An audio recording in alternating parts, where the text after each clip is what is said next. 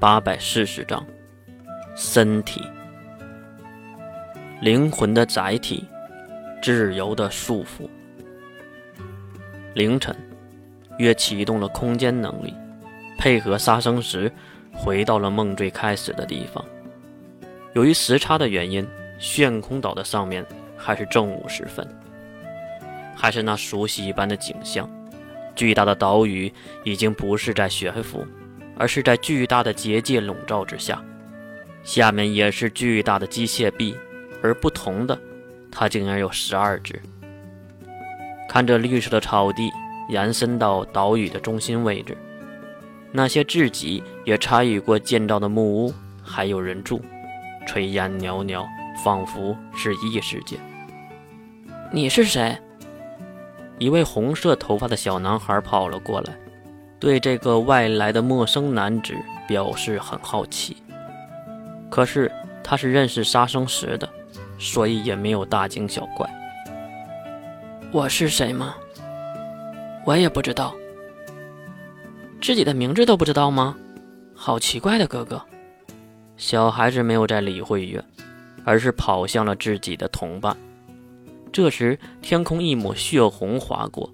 一个帅气的赤发少年从空中落地，先看了一眼杀生石，然后才观察月。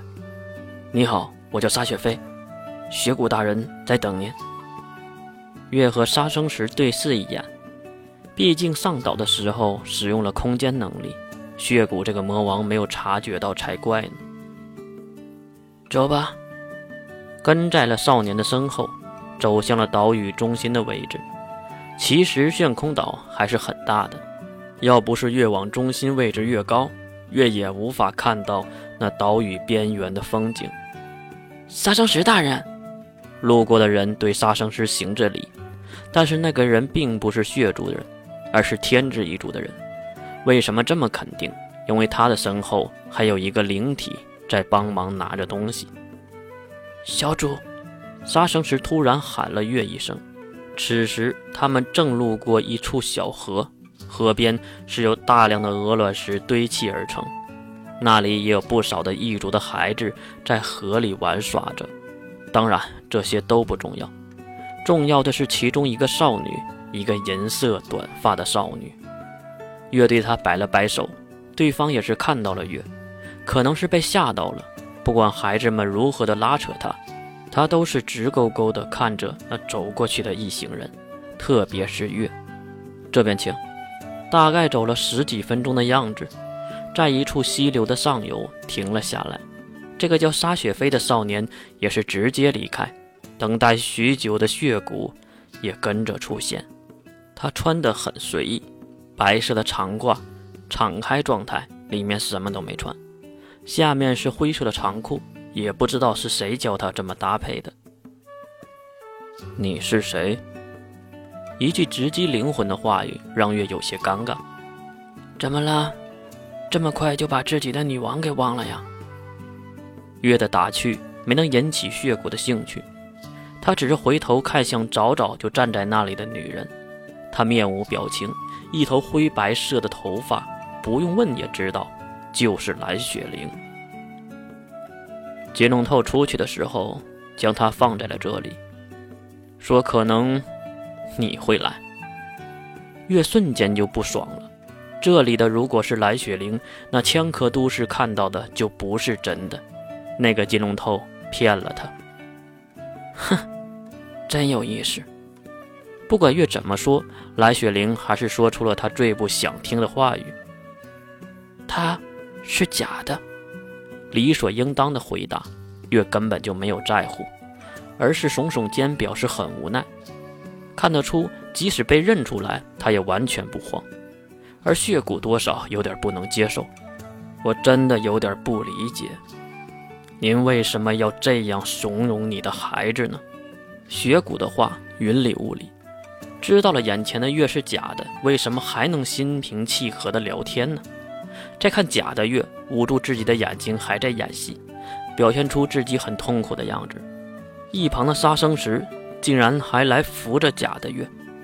大人，血骨又喊了一声，才将这个七扭八歪的假月叫停。不再搞笑的月这才严肃起来。我刚才还和禅月吵了一架呢。你为什么要这么做呢？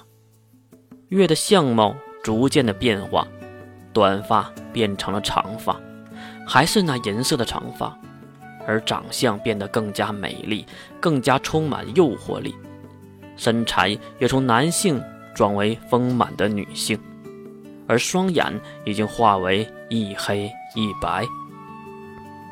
当你有了孩子，你也会这样溺爱的。脱去了月的影子，恢复了原来的样貌，她竟然是月的另一位母亲，明月。话说，你是怎么发现我的？明月很是奇怪，就算是低胆都没认出自己，为什么血骨一眼就能看穿呢？而血骨摇了摇头，不是我，是金龙透猜出来的。他猜到。低蛋杀死的月是真的，毕竟低蛋不可能去做那些无意义的事儿。为了试探月恢复的程度，如果月真的死亡了，就只能利用第十魔兽的复魂体。可是那个复魂体已经无法使用了。为什么？明月当然不懂金龙头的心思，他可能也不感兴趣。但是雪谷对于明月可是有问必答的。复魂体被时间魔法师安霸夺走了，并且封印在了某处的时间裂缝中，说是月的计划。明月马上露出了恍然大悟的表情，不过此时已经闭上了双眼，毕竟那两只眼睛让雪谷都不敢直视。明月大人，你知道月要做什么吗？大概吧。可能是想找回自己男性的身体吧。血骨有点懵，他诧异地问道：“月真的有男性的身体吗？”这个时候，不请自来的男人回答了血骨的问题：“当然有了。如果月拿到那个身体，那个男性的身体，整个故事都会迎来结束，所以才会被最强的魔法师封印在某处吧？对吧？美丽而又知性的。”归哲明月大人，穿的比血骨还要简单、还要丑的男人，马上行了一个九十度的大礼。潘多拉第一使命之徒，时间尽头的旅行者，傅小音，给归哲明月大人请安了。很明显，明月对这个男人不太喜欢，因为他和安巴一样，都是拿着剧本的家伙。站起身，傅晓还是继续了刚才的话题。再让我大胆的猜测一下，月被杀，计划重要的转折点需要有人来带领。爱子心切的明月大人就扮演自己的孩子来推动这些。不过，故意停顿了片刻，傅小音继续。不过，真正的月在哪里呢？他到底要干嘛？在干嘛呀？咄咄逼人的态度，严肃的表情。傅晓好像在审判犯人一样的问着明月。就在明月刚要张嘴说点什么的时候，一个大逼兜，也就是耳光，扇了过来，打得傅晓在空中转了十几圈才落地，正好还掉在了血骨的脚下。血骨好心的用脚踢了踢，看看死了没。而打他的女孩竟然是熟悉的面孔。